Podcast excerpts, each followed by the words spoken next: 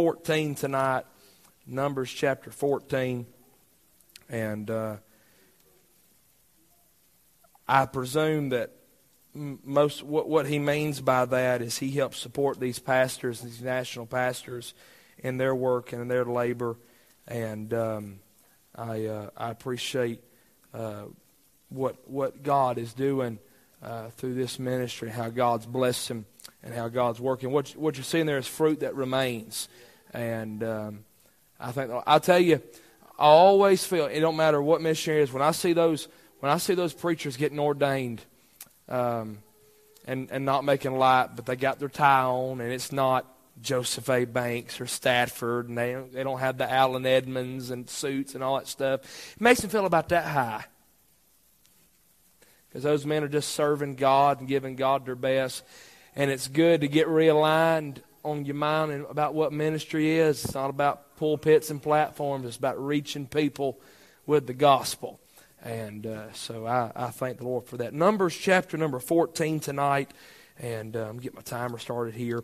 Uh, it is in my heart uh, to look at some passages over the next few weeks on Wednesday nights.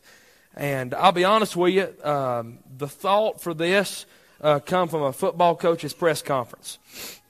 Don't laugh, because uh, he's talking about the churches in Zambia. Some of them, they the preachers say, don't bring your Bibles. That goes on in America, too. They may not say don't bring their Bibles, they just don't use their Bibles.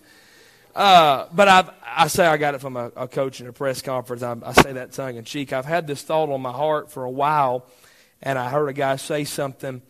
I want to take a few Wednesday nights and preach a little series on lessons from losing.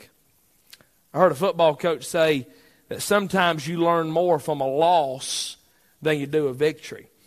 And I want to take a few Wednesday nights and look at some of the battles that Israel, the nation of Israel, fought and lost. We we often emphasize the battles that they won, and, and there's no nothing wrong with that, and we might take a few Wednesday nights and look at that, but I'm interested in looking at why they lost, because we are in a battle.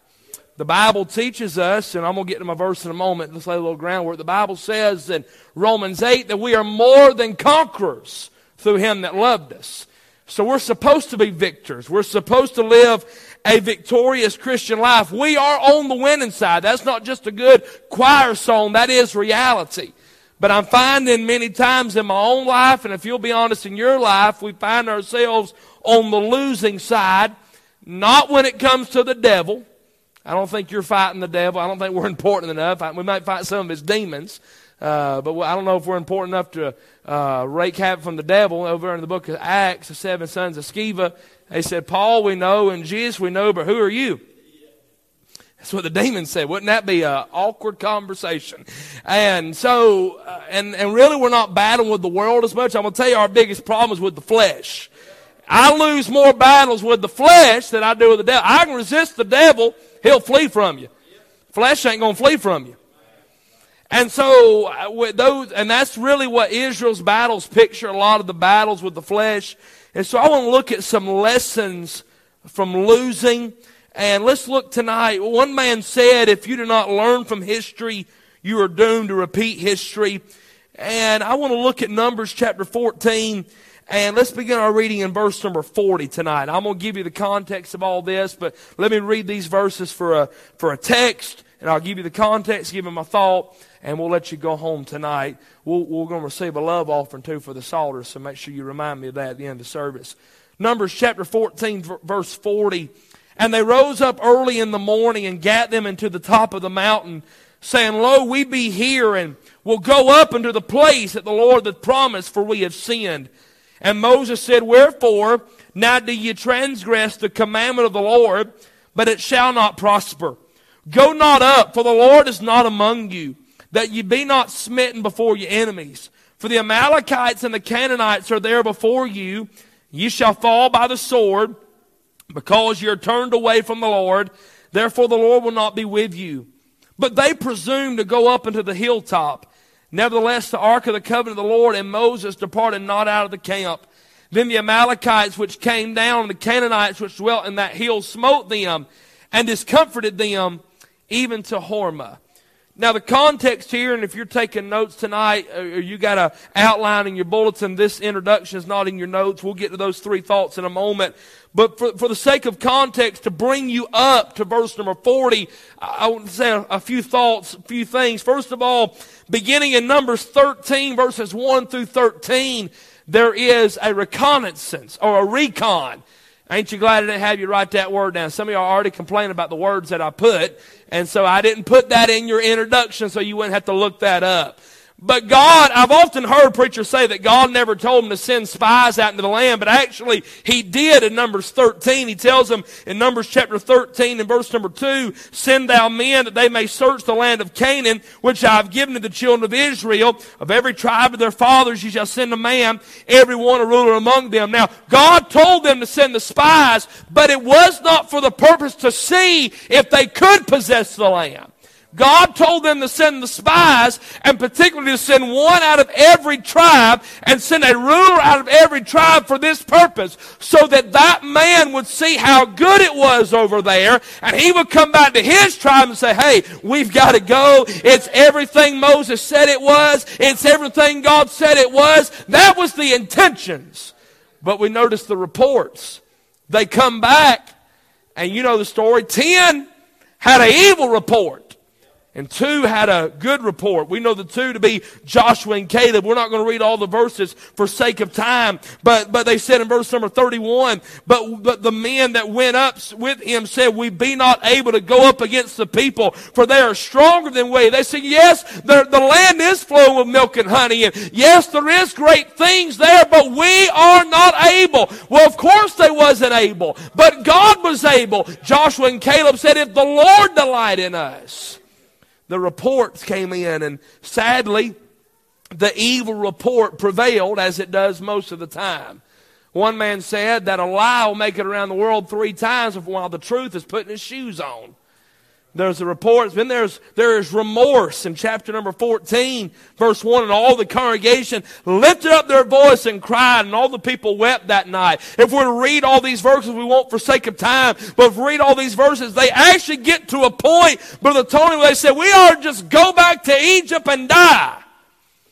See, that's where doubt and disbelief will get you, to a point to where you think it's better living for the devil and living in bondage than living for the Lord. It's always a lack of faith. For whatever is not of faith is sin, Paul said. The remorse. Notice the response in chapter fourteen, verse eleven down uh, through through uh, our text. Uh, God becomes very angry. And God, in verse eleven and twelve, threatens to destroy them and disinherit them. And he said, look at verse twelve, "I will make them, uh, I, I will smite them with pestilence and disinherit them, and will make of thee a greater nation and mightier than they."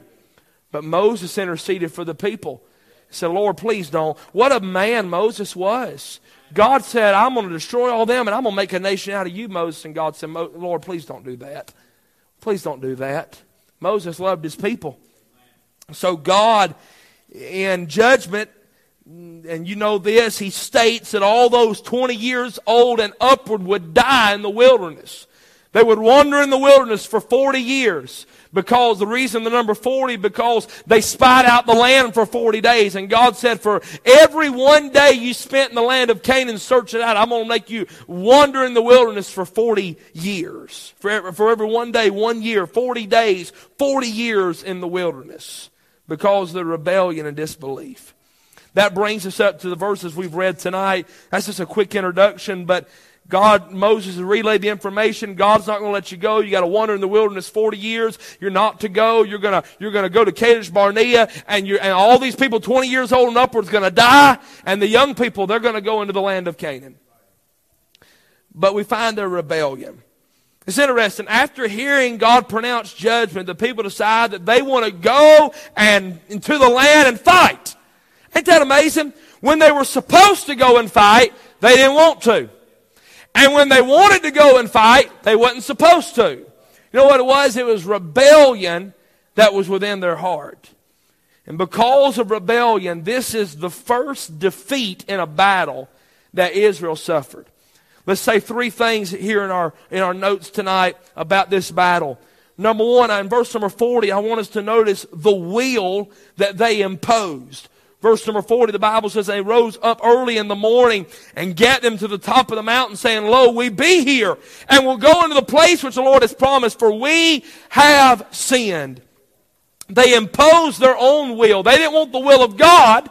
They wanted to impose their own will. Notice their action in verse forty. And they arose up early in the morning and got them to the top of the mountain. Ain't it amazing? They were diligent and excited about going into Canaan when God told them you can't go into Canaan. When God told them, go in there and get it. It's land flowing with milk and honey. It's yours for the taking. They said, well, we don't want to go. It's full of rebellion. The rebellion is in their heart. It seemed as though as if they wanted to live directly opposite to everything that God told them to do. I mean, if God would have said go right, they said, we want to go left. If God would have said go north, they said, we want to go south. And they want to do everything opposite of God's will. By the way, your flesh will always want to go opposite of God's will. If you wait for your flesh to want to read the Bible and want to pray, it ain't going to happen. Your flesh will not have a desire for that. The flesh will not have a desire for the things of God. The Bible said that the natural man receiveth not the things of God, for they are, they are spiritually discerned. And I'm telling you tonight, that is a battle. And, and we know that if we're saved by the grace of God, the Spirit of God lives on the inside of us. That new man lives on the inside of us. He wants to read the Bible. He wants to pray. He wants to walk with God. He wants to be faithful to church. All but that flesh, that old man, he don't want to do that. And how many times do we uh, go with the flesh and go with the will of the flesh and what the flesh wants? And it seems, think about this. We all have trouble getting up early, reading our Bible and praying. But if I'm going to make a tea time, or if Brother Tony was to ever take me fishing, I wouldn't have any trouble getting up at five thirty, six in the morning. I'd pop out of bed. Why? I'm excited to get to go. I don't know what you ladies do early in the morning. I guess, I don't know. What? Ain't no stores open until ten o'clock, so I guess that illustration only works on the guys. But what I'm saying is, ain't it amazing how you get excited about things like that? But then you try to set your alarm to get up in fifteen, twenty minutes early to read your Bible and pray, and it seems like you just can't get your sorry carcass out of the bed. You know why? Your flesh wants to impose its own will instead of submitting to the Spirit and the will of God. Their action, notice their announcement. Lo, we be here, and we'll go up into the place which the Lord hath promised. They said, all right, we will be here. It was all about what they wanted. You know, they, they wanted what God wanted for them, but they wanted it on their time and not God's time. God told them, Numbers thirteen, go get it. Oh, we, we can't go. We're, we're just grasshoppers. Chapter fourteen, all right, we're ready to go. Their timing was off. They're getting ahead of God. God had said, no, I've done pronounced judgment. You, you twenty years old and over, you're going to die in the wilderness, and the rest of you are going to wander around the wilderness for forty years till the rest of this crowd dies. I'd be hiring assassins if I was a twenty-year-old and under, under, all right? Somebody, you know, Moses was the last one to die in that crowd. Can you see Joshua? Moses? You feeling well? Moses, you're looking sick, buddy. Why don't you go up on a mountain and see if God will just go ahead and take you home? I'm tired of eating manna and quail. I'm ready to go over in Canaan land and have some Honey Nut Cheerios. Somebody say amen there. What I'm telling you, though, their, their announcement, they said, we will go up. You ain't going to serve God on your own terms. You know, surrender is not telling God what you will do. Surrender is saying, God, I'll do whatever you want me to do. And submission. Their action, their announcement. But then notice their admission. This, this struck me odd. Here's what they said. For we have sinned. Now on the surface, I'm like, well, that's good. They admit they've done wrong. But you know, that wasn't repentance. Because here's what they wanted. Okay, God, we've sinned. Now let us go and do what we want to do. It wasn't real repentance. And boy, there's a lot of that goes on. Somehow get caught. Somebody will get caught in sin or something like that, and they'll say, well, I'm sorry, I did wrong, and let's go on like nothing happened. And God said, no, no, no, that's not real repentance. If they had repented, they would have fell down their face before God and said, God, we're sorry we didn't believe you, and they would have accepted the will of God for their life. But they wanted to sin, rebel against God. Can I put it in our lingo? First John one nine and go on down the road like nothing ever happened. Now, God is faithful and just to forgive us our sins. He is faithful to wipe that slate clean, thank God, but there are always consequences for sin. Whatsoever a man soweth, help me, church, that shall he also reap. The will they imposed. I'm going to tell you tonight, we're lacking real repentance in this day and age. You know, remorse is not repentance. Remorse is, I'm sorry, something happened. Regret is not repentance. Regret is, I hate that happened. I wish that had not have happened.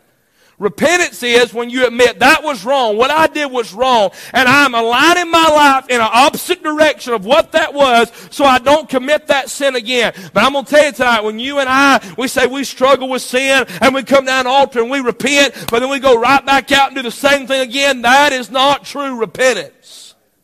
It might be regret. It might be remorse. We might feel sorry for what we did, and that's all good. But repentance says, by the grace of God, I'm not going that way anymore. I'm changing directions. The will they imposed. Secondly, notice the warning they ignored.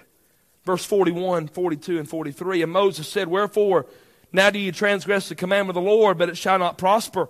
Go not up, for the Lord is not among you, that ye be not smitten before your enemies, for the Amalekites and the Canaanites are before you, and ye shall fall by the sword, because you are turned away from the Lord. Therefore the Lord will not be with you. The will they imposed, but the warning they ignored. He warns them about three things. First of all, in verse forty-one, he warned them that they would not prosper. I, you don't have to figure out a good outline. Moses put in a good alliterated outline right here. Verse forty-one, but it shall not prosper. The word prosper means to make progress, to succeed, to be profitable. He said, why are you transgressing the commandment of the Lord? That word transgression, it means to pass over, to cross over. In other words, God has a line right here and says, don't cross this line. And they cross that line. When you go against the word of God, you, the commandment of the Lord was the word he had just spoken. And when you and I transgress and go against God's word, it will not prosper. We will not be successful. Everybody wants to be successful. I want to be successful. I don't want to be a deadbeat and a bum. Somebody say amen. I want to be successful. Pizza's here. And so uh, in Joshua one eight, the only time you find the word success in the Bible, notice the context of it. This book of the law shall not depart out of thy mouth, but thou shalt meditate therein day and night. Thou mayest observe to do all that according to is written therein. For then thou shalt make thy way prosperous, and then thou shalt have good success. When will I have good success? When I keep the word of God. When I obey the word of God.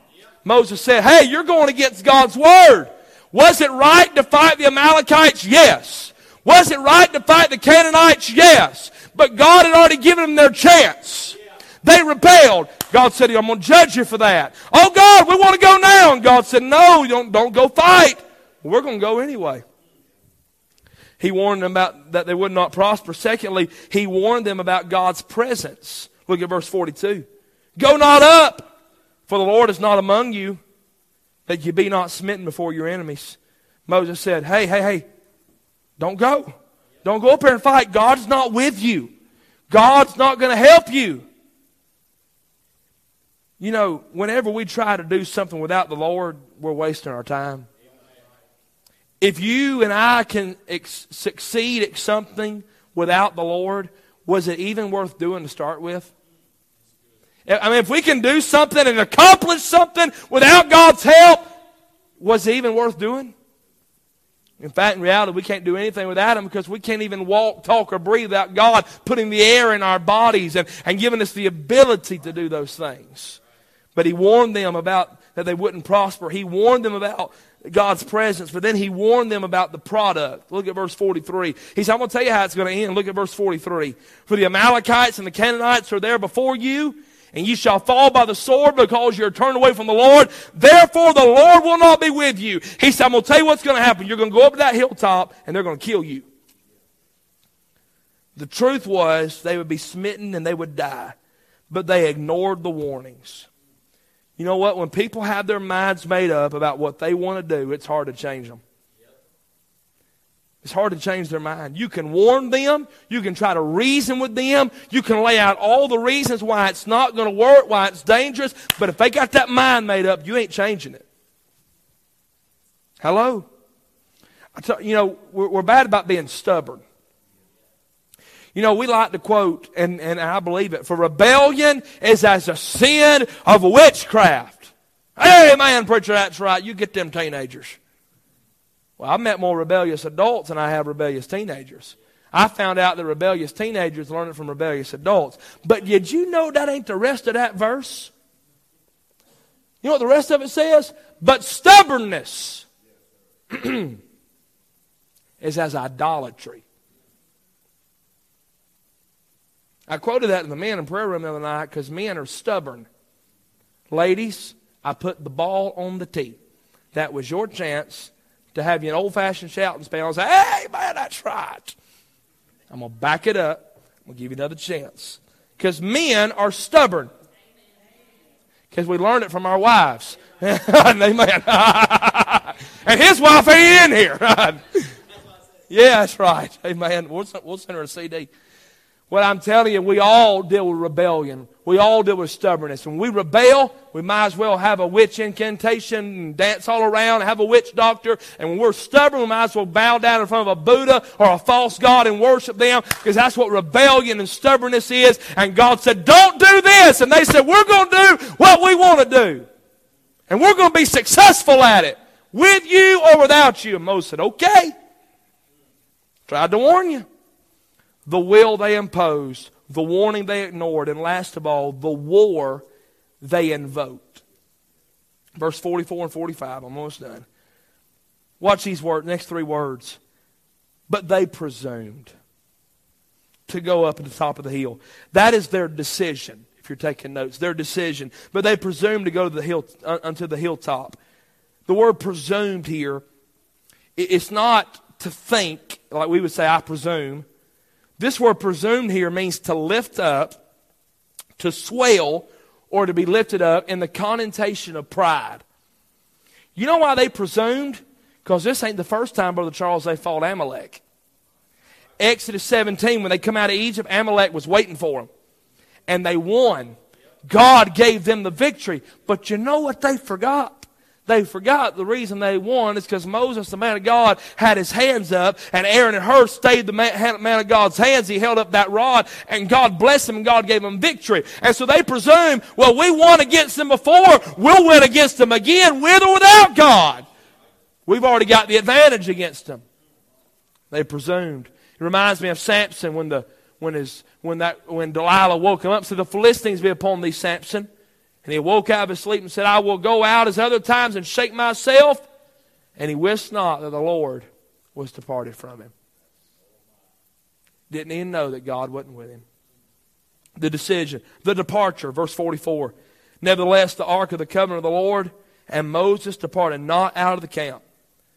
Now watch this. God said, Moses said, now if you go, God's not going to be with you. God did not leave them. They left God. Look at the text. Nevertheless, the ark of the covenant of the Lord, that represents God's presence to Israel, and Moses, that's God's man, departed not out of the camp. God said, don't go. And they said, we're going anyway. And they walked away from God. I indicate to you tonight, Jesus said, I'll never leave thee nor forsake thee.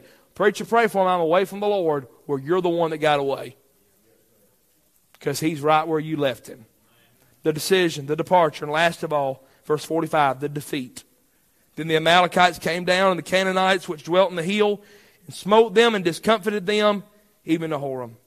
Just as Moses had warned them, they suffered a great defeat. Now, as we look at these, as we look at these lessons from losing, I want us to look at why they lost. There's usually one thing, maybe two things. Tonight, there's one thing that caused them to lose this battle. They would not obey God's word. If they would have obeyed God's word in chapter thirteen, then when they went to fight Amalek and the Canaanites in chapter fourteen, there's no doubt in my mind they would have won. Why? Because they would have been submitted to God's word.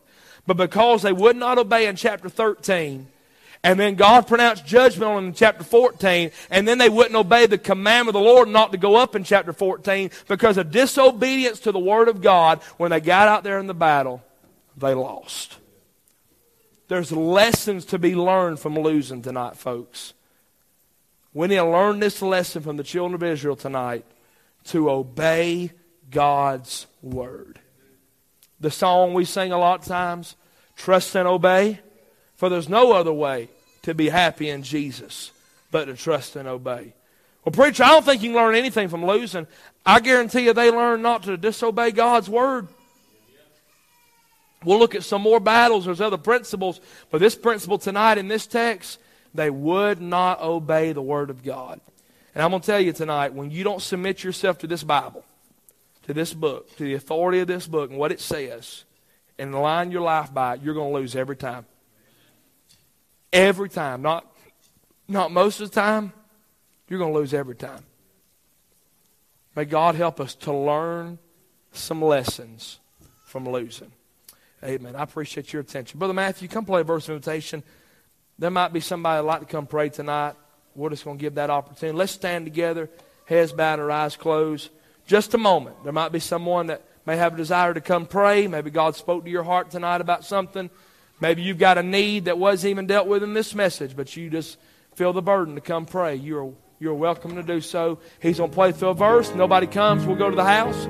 We'll give you time to respond if God spoke to your heart tonight. Just learning some lessons from losing.